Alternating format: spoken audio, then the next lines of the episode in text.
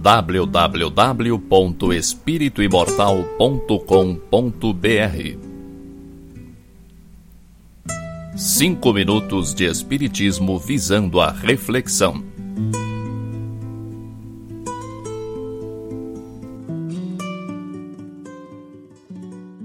De sorte que, se alguém se purificar destas coisas, será vaso para honra, santificado e idôneo para uso do Senhor, e preparado para toda boa obra. Paulo, segunda Epístola a Timóteo, capítulo 2, versículo 21. Em cada dia de luta, é indispensável atentar para a utilização do vaso de nossas possibilidades individuais.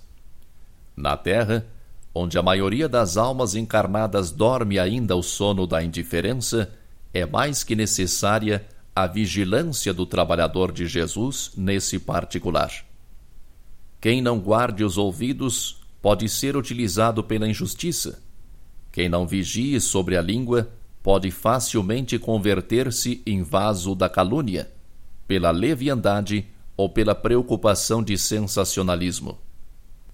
Quem não ilumine os olhos pode tornar-se vaso de falsos julgamentos.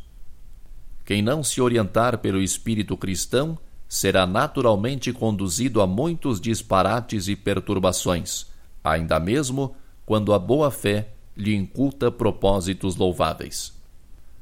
Os homens e mulheres de todas as condições estão sendo usados pelas forças da vida diariamente. Por enquanto, a maioria constitui material utilizado pela malícia e pela viciação.